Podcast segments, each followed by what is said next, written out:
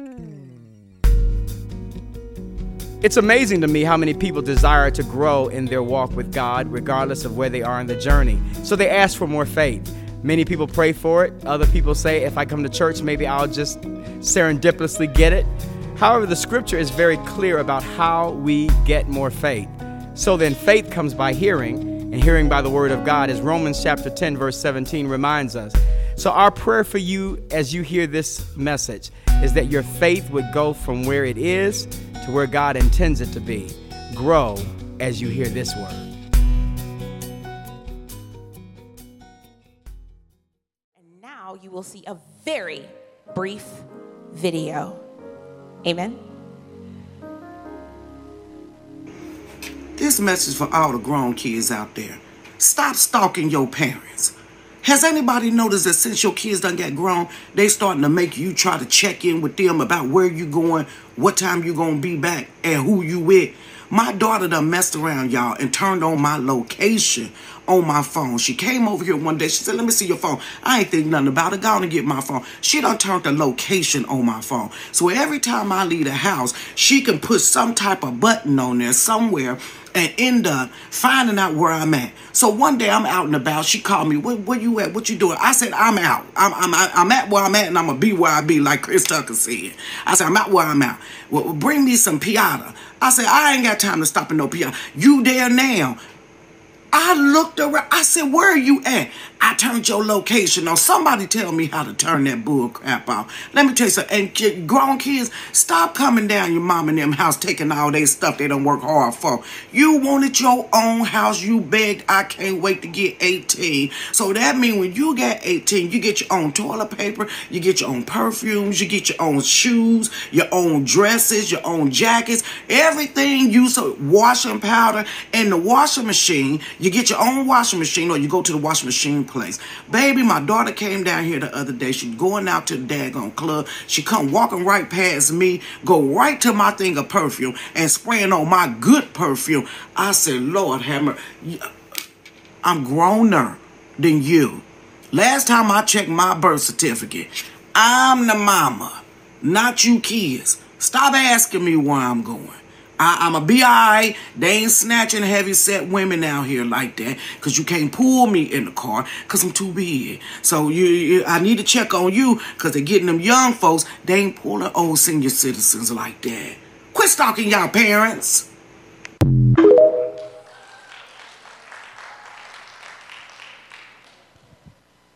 I, um, y'all, my my mama went to the uh, hospital last month because she thinks she can go places and not tell me where she going, like the lady on the video. And I called her and I said, Mom, I said, You're going to need to let me know these things, okay? Because I have to fix my life around that, okay? I need to tell my husband, Hey, you're going to have to hang out with the kids. I got to, you know, the hospital is, is uh, uh, uh it makes me thirsty. I got to make sure I got a bottle of water. I got to make sure I got my gym shoes on just in case I got to take your stuff to the next thing. You know, you have to let me know about these things. Y'all, my mama going to tell me, You are not my mama, she said, the unmitigated gall, she said, I'm your mama. So, in essence, you don't have to take responsibility, responsibility for me. Traditionally, traditionally, that's what a mother's job is. She said, That's not your job. She said, That's my job. I only knew how she did that with me when I went into the hospital when I was younger. I thought that was what she needed, but she didn't. She needed me to stay away to make sure that I didn't have something, or she, she didn't have something like COVID that could harm the kids. When I was sick, I needed security. When she was sick, she needed me to make sure that I was safe. I tried to take care of her out of what I needed, what my expectations were, when what she wanted was to care for my kids and me. That's what she needed.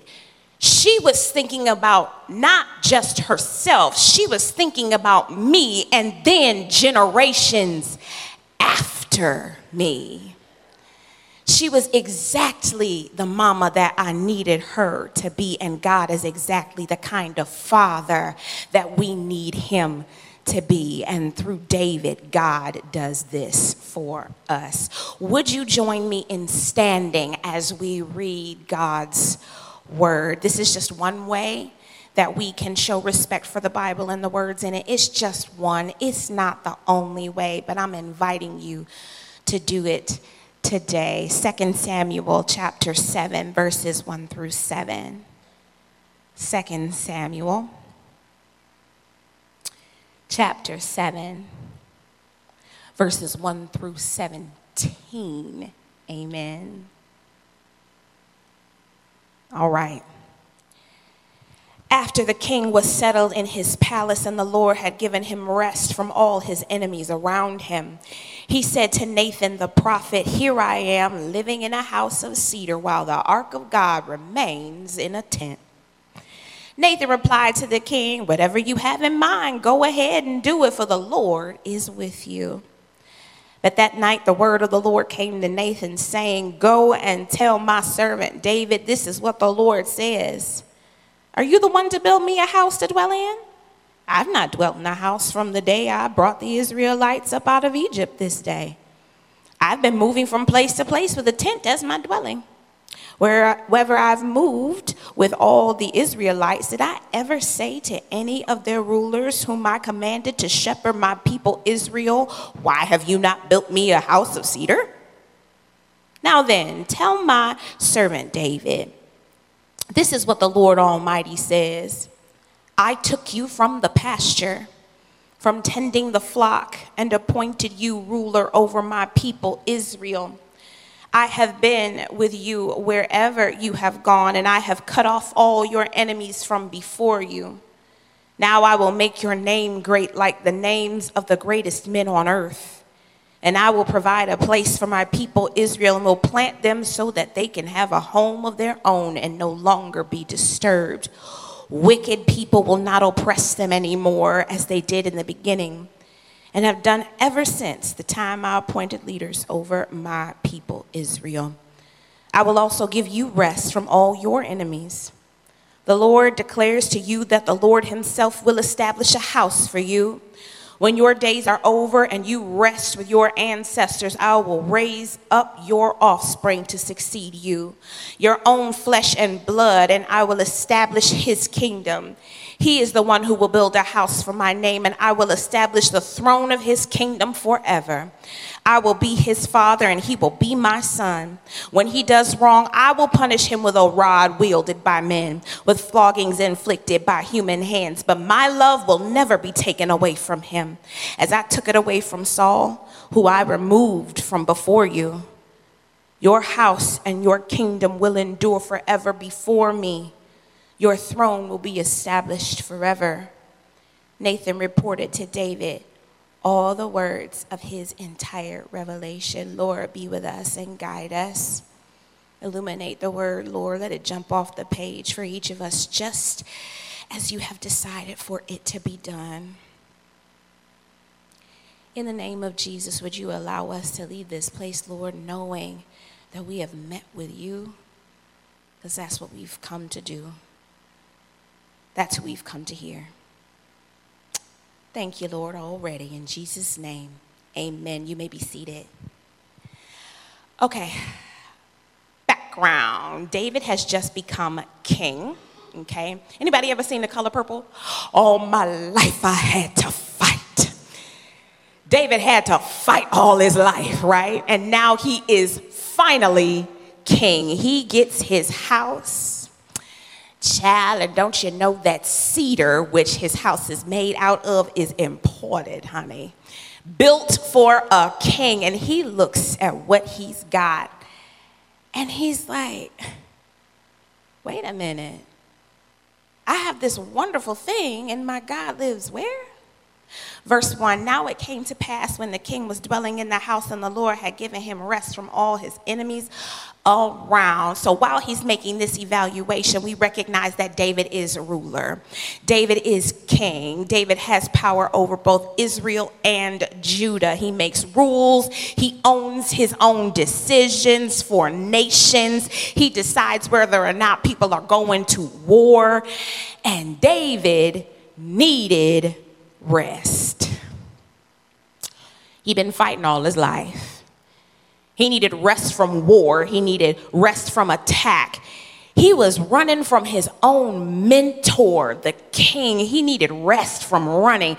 He had just lost his bestest best friend. He needed rest from that, rest from ridicule. Oh, he's too young. Somebody was like, oh, he's too cute. He's too immature. I am so grateful that the Lord grants him rest. See, it does not say that David was tired, but it does say the Lord had given him rest. You ever been so locked into your stuff that you don't even realize you're tired?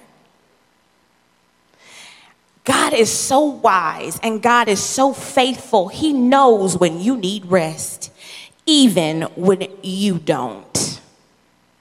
Not only does He know, He then provides it, even when we don't ask. Now, I'm starting to get good at dodging temptation. Obviously, not from pride, but fighting battles and hearing God is getting easier, but that doesn't mean that I'm not suffering some damage. That doesn't mean that I don't get tired sometime. That doesn't mean that it doesn't take work. It doesn't mean that it doesn't take energy or focus. And if we're not careful, we will convince ourselves that we don't need rest because I feel fine. The Christian life is a fight. It's a fight against things we cannot see. It's a fight against attitudes. It's a fight against ideas and systems. It's a fight against demons. And in a fight, the body prepares you to either stay and fight it out or run. Okay? During this time, your pupils dilate. So more light gets in so that you can see more. Okay? Your heart rate increases and your breathing also increases. Okay? You can stay in that heightened state for 30 to 60 minutes, even after the threat of danger is gone. And this state of fight or flight, it's not even smart. So, the things that are uh, issues that you come up against, the things that you think are coming against you, might not even be real. You thought you saw a spider, whack, your pupils get dilated. You was having a, a argument with your boo thing, and when he turned around, you thought he kind of looked at you sideways that made you think he was talking to somebody else. Bam! Increased heart rate. Some stuff is going to uh, uh, uh, appear to you as if it's a threat when really it's not. But the button of fight or flight is going to try to take all of that about you, your pupils dilating and your heart rate increasing. And you know what? That's hard on the body. And you can't even control it. David had to flee for his life, but only after his mentor and then king one day throws a spear at him and then King Saul throws a dinner. And when David is not there, after he threw a spear at his head, he says, Hey, how come David is not at my table? Do you know anybody like that? somebody that'll attack you or talk about you like my mama say a junkyard dog and then be mad at you because now you distancing yourself from them there had to be some fight or flight in that after all of that happens then david fought nations then david became king so god knew how he created David. He knew he was tired. So, in God's infinite wisdom, God gave David rest. Verse 2 the king is talking to the prophet Nathan, and he says, See now, I dwell in a house of cedar, but the ark of God dwells inside tent curtains. Now, cedar, I told you, was swanky, right? Had to get it imported. So, David starts this comparison. David is like, Okay, I got cedar and it's expensive and it's important. I got a house though, so that's nice because it's stationary and it's stable. But God don't have one of those. He got a tent and it's fabric and that's not needed to be imported, so it's common. And tents are temporary, they're not stationary, they're for moving and stuff. David is an earthly king believing that expensive stuff and stability is valuable. God is King of kings, sees the inexpensive and the temporary as valuable. I love that God will reveal to us exactly what the important things are. We think big and extravagant and shiny makes something or somebody important or valuable, but that inexpensive fabric made it so that God was so much more accessible. When the children of Israel went because of, because of this tent, wherever they went, there his presence was. David put value on a thing because of how inaccessible it was. But God, He gave that which was invaluable to make Himself accessible to everybody, to make salvation accessible to everybody, to make His presence accessible to everybody, to make His Spirit accessible to everybody, to make everlasting life and love accessible to everybody. I don't know if you've been in a place that I've been, but I've felt unworthy. I've felt without value. I've felt without strength, but I'm so glad for God because He reminds me I don't have to be anything and I don't have to do anything. I don't even have to own anything. I don't have to be the smartest. I don't have to have the best because it's not who I am and what I do that gives me access to Him, but it is because of who He is that I get access to Him.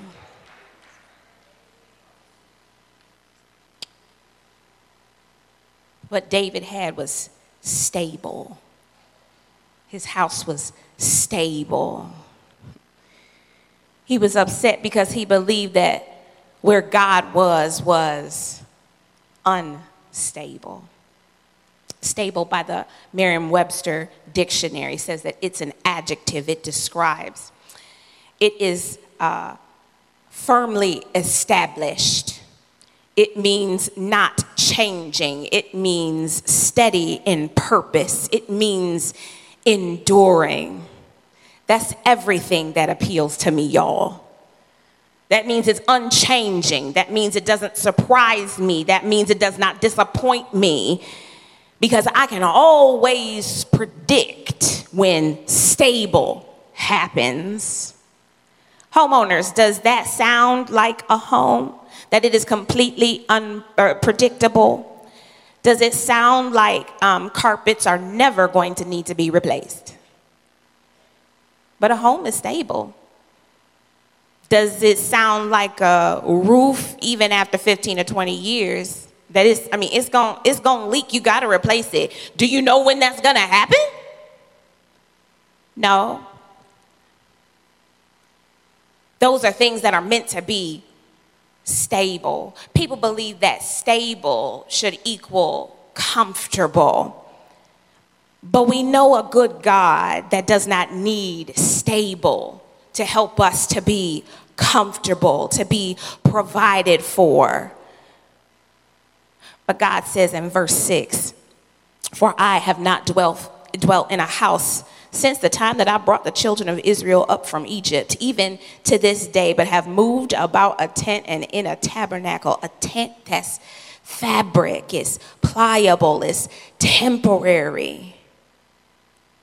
There was a house, he says, back then in Egypt that was stationary.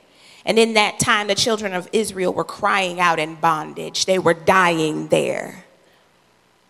But when he set them free, he moved to a tent moved as they went, showed other nations that the hand of God was on them, that God wouldn't forsake them, that God always honored his word to his people. God does not need anything to be established to bless his people, to protect his people. He is creator. He can create blessings out of nothing, create provision out of nothing, create protection out of nothing, miracles out of nothing, healing healing out of nothing. God says, What is it about me that says that I need stability to be a steady purpose and enduring to my people? Verse 3 Nathan. Nathan is a prophet. So that means he says what God tells him, to whom he tells him to say it. That's what a prophet does, right? And he's sitting with a king, David. And can I feel like in my, my sanctified imagination, can you see him like inclined on the couch? And like, he like, man, yeah, you ought to do it. I mean, anybody could do it. You could do it. I mean, the Lord is with you, and King David is like, yeah, man, you're right. I really need to do that. Can you see that? Like, he hyping his boy up in this, right? Verse 4 it says, But it happened that night that the word of the Lord came to Nathan and blew up everything Nathan told David earlier. You ever been that friend, like you extra cool, right? Um, and you like the regular, regular friend, and all of a sudden the Lord makes it weird, right? You start to like prophesy about the, the cat you got a word about um, how your friends shouldn't be nagging their kids, or you start healing bent corners on the coffee table, or you finding that last piece of puzzle that nobody could find, right? Like, but can I tell you something? That sometimes I'm that friend and I'm afraid to tell my friend what I hear in prayer. And I'll tell you what I'm afraid of I'm afraid of being wrong. What if what I said earlier today, while I was just being a regular, regular friend, is completely opposite of what God has said? And I'm starting to be okay with being an obedient fool. If God said it, it must be of value far more valuable than any little uh, finite human lived experience advice I gave. I believe that wonderful things happened when God spoke. When God spoke, the heavens and the earth were created. When God spoke, storms ceased, clouds parted, and He affirmed a Savior. I have to believe that whatever message God gives me outweighs my embarrassment. More than being afraid of what I look like, I'm afraid that you're going to miss out on a timely word that heals or restores or provides because of my ego. So, this is your encouragement to go and tell your friend, go tell your coworker, go tell your mama, go tell your editor, go tell your pastor what the Lord has spoken. Verse 5 Go tell my servant David, thus says the Lord. Would you build a house for me to dwell in? He calls David a servant. I love an intentional God. He could have called him anything. He could have called him king of Judah and Israel. He could have called him conqueror of the neighboring tribes. He could have called him commander of armies. But in this moment, David is referred to as my servant one who attends to someone else's needs. A servant's gonna bring you food. A servant organizes your house. He's one who attends to someone else's needs. God reminds David that David is God's servant. God reminds him, He says, You, David, you serve me. But David moves ahead of his master and assumes his needs without consulting him. God is like, Wait, wait, wait, wait, wait. I'm the one who provides for you. I'm the one that sets standards. I'm the Father here. I do this. I know you king. I know you got servants of your own. I know you got fancy stuff. I know you think you're doing something with your multiple wives side eye, but I'm king of kings. I do this. Verse 6 I have not dwelt in a house from the day I brought the Israelites up out of Egypt and did to this day. I have been moving from place to place with a tent as my dwelling. The absence of a house never made me incapable. Never made me incapable of tending to your needs, addressing your issues. Don't let your expectations of me, says God, be based on your earthly standards don't let that cause you to forget who I am. The children of Israel needed to be reminded of who he was, who it was that they depended on, who it was that they prayed to. When Jesus teaches the disciples to pray, why do you think he started the prayer out? Our Father who art in heaven, hallowed be your name. Could it be so that the rest of the prayer is said with confidence that the one I speak to is unlike anything I have ever dealt with on a regular basis? He is not my boss boss. He is not, as my mama say, my little friends. He is not my teacher. He is not the mortgage people. He's not the investors. He is power. He is love. He is wisdom. He is truth. So when I need to pray demons back to hell, I know that I need to go and pray to power. When I know that my friends and my family have all left me alone, I know that I need to pray to love. So when I can't figure out if I should put in my two weeks notice or not, that's when I begin to pray to wisdom. So when people start to call Satan God and the universe my healer, I pray to truth.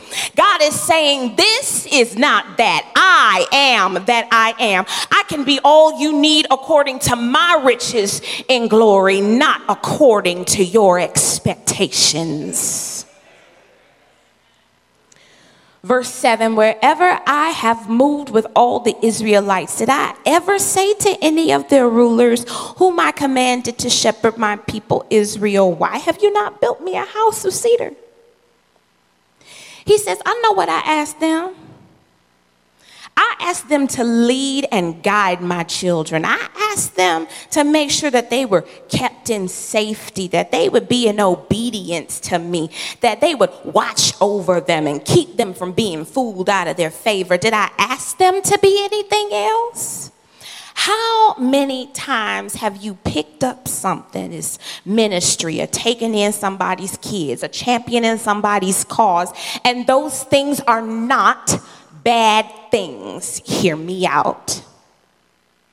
But did you ask if that's what God is asking of you?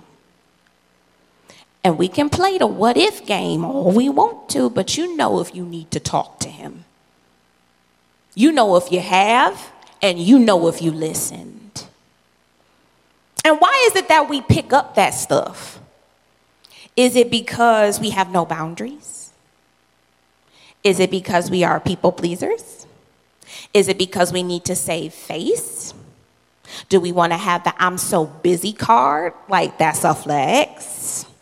But did those things, were any of them ordained by God to lift him up, to draw men unto him. When we don't consult the Lord, we end up heaping up on ourselves things in his name he never asked us to bear. Verse 8 Now then, tell my servant David This is what the Lord Almighty says I took you from the pasture, from tending the flock, and appointed you ruler over my people, Israel. I got stuck here. Why? In this, there's another version that calls it the Lord of hosts. Why did he call himself the Lord of hosts here? Another way of translating it from Hebrew to English would be the God of armies of heaven. He chose the Lord of hosts to call himself. God took David from being a shepherd, shepherd to serving Saul. He became like a son to Saul. Then he became a warrior. Then he became king. And then it dawned on me at every level, God was fighting for David's destiny. In the field, David had to fight a lion. Then he had to fight Goliath. Then he had to help King Saul fight his demons. Then he had to fight King Saul. Then he had to fight neighboring tribes. Everywhere he turned, he had to fight. Have you ever felt like everywhere you turned, you got to fight? But thank God that he is the Lord of hosts that he has commanded warring angels, that he has commanded guardian angels to fight for us, to fight for marriages, to fight for our children, to fight for our city, to fight for our peace, to fight for our faith. And when I'm tired, God says, You don't have to fight, my child. I'll fight for you. You need only be still. Verse 9 I have been with you wherever you have gone, and I have cut off all your enemies from before you. Now I will make your name great like the names of the greatest men on earth. So you mean to tell me I did all of that so that you could build me a house? At this time, the children of Israel don't even have a nation, really. They don't have a land to call home. That equaled inheritance. That equaled generational wealth. That meant food for eating and for selling. A place to build homes. They would be planted there, is what God said. And they wouldn't move from place to place anymore. They could then have a home. I know what it's like to not have a home. And it's traumatic. Anybody here ever moved before? wave hand if you ever moved before. Yeah, okay. That's an ordeal, okay? You spend all of your time inside of your house and you like deciding, hey, how far is it from work? You deciding where things go, um, what fits your style, your organizational tools, and the systems that work in this space. And then you got to take it all down when it's time to move. You got to pack it up you got to put it in boxes and move to somewhere else and start the process all over again. Hate it. There's no consistency in that. It's a million decisions that you got to make, and we grieve what was, even if you hated the house, you hated packing and unpacking, it's still a lot to figure out. God is giving them consistency. God is giving them peace to know this is it. I can raise a family here. I can raise crops. I can make some money. God wanted them to have more than a house, He wanted them to have a home that was their own. It says he would protect them there. There is nothing like when God establishes you in a something. He says, I will appoint a place for my people and plant them, God says, and then he not gonna let nobody mess with them.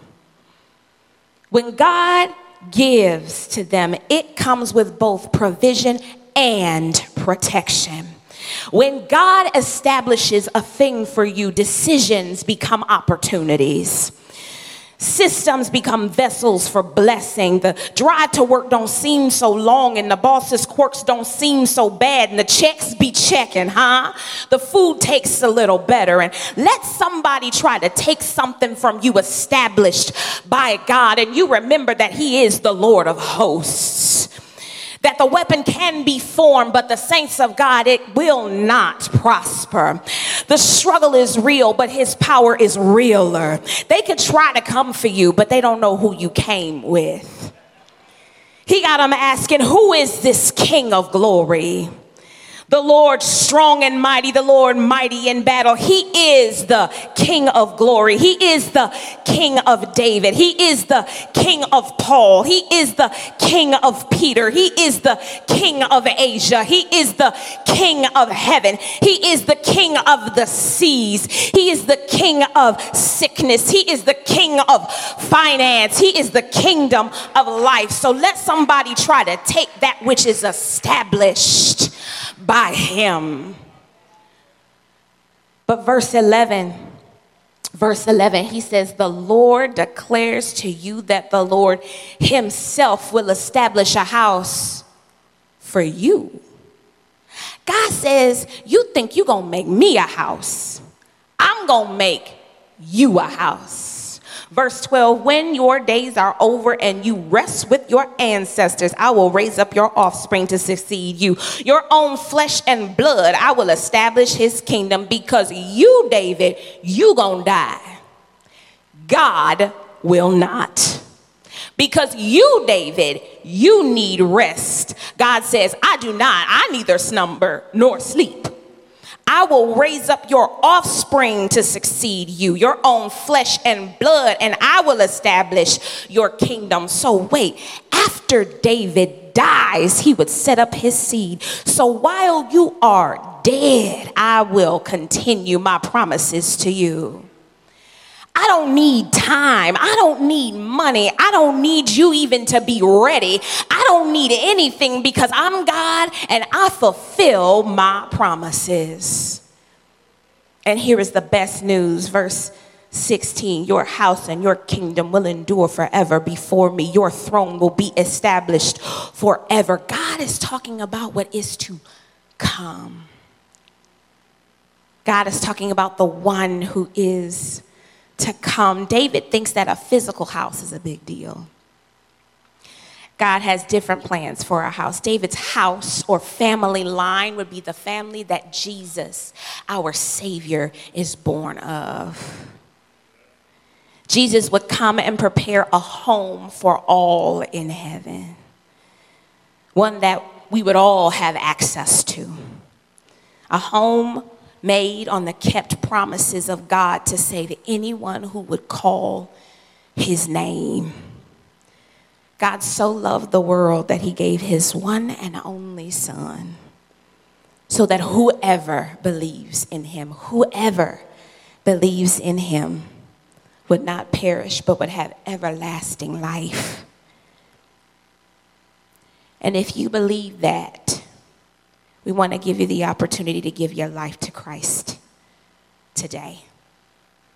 The Bible says if you declare with your mouth Jesus is Lord and you believe in your heart that God raised him from the dead, you will be saved. So, all over the building with heads bowed. One of the great things about having heard what you just had a chance to experience is that your faith has gotten stronger. There's no way that you could have heard this message and your faith has not been increased. But where do we go? How do we move from faith to faith? The Bible is very clear that if you have not really made the greatest decision of your life, which is to become a Christian, you've really missed the great joy of the journey. So, wherever you are, if you would like to have a personal relationship with Christ, do what the scripture says call upon the name of the Lord and you can be saved. Pray this prayer Lord Jesus, I acknowledge that I'm a sinner. Forgive me of my sin. Come into my heart. I receive you now as my Savior and as my Lord.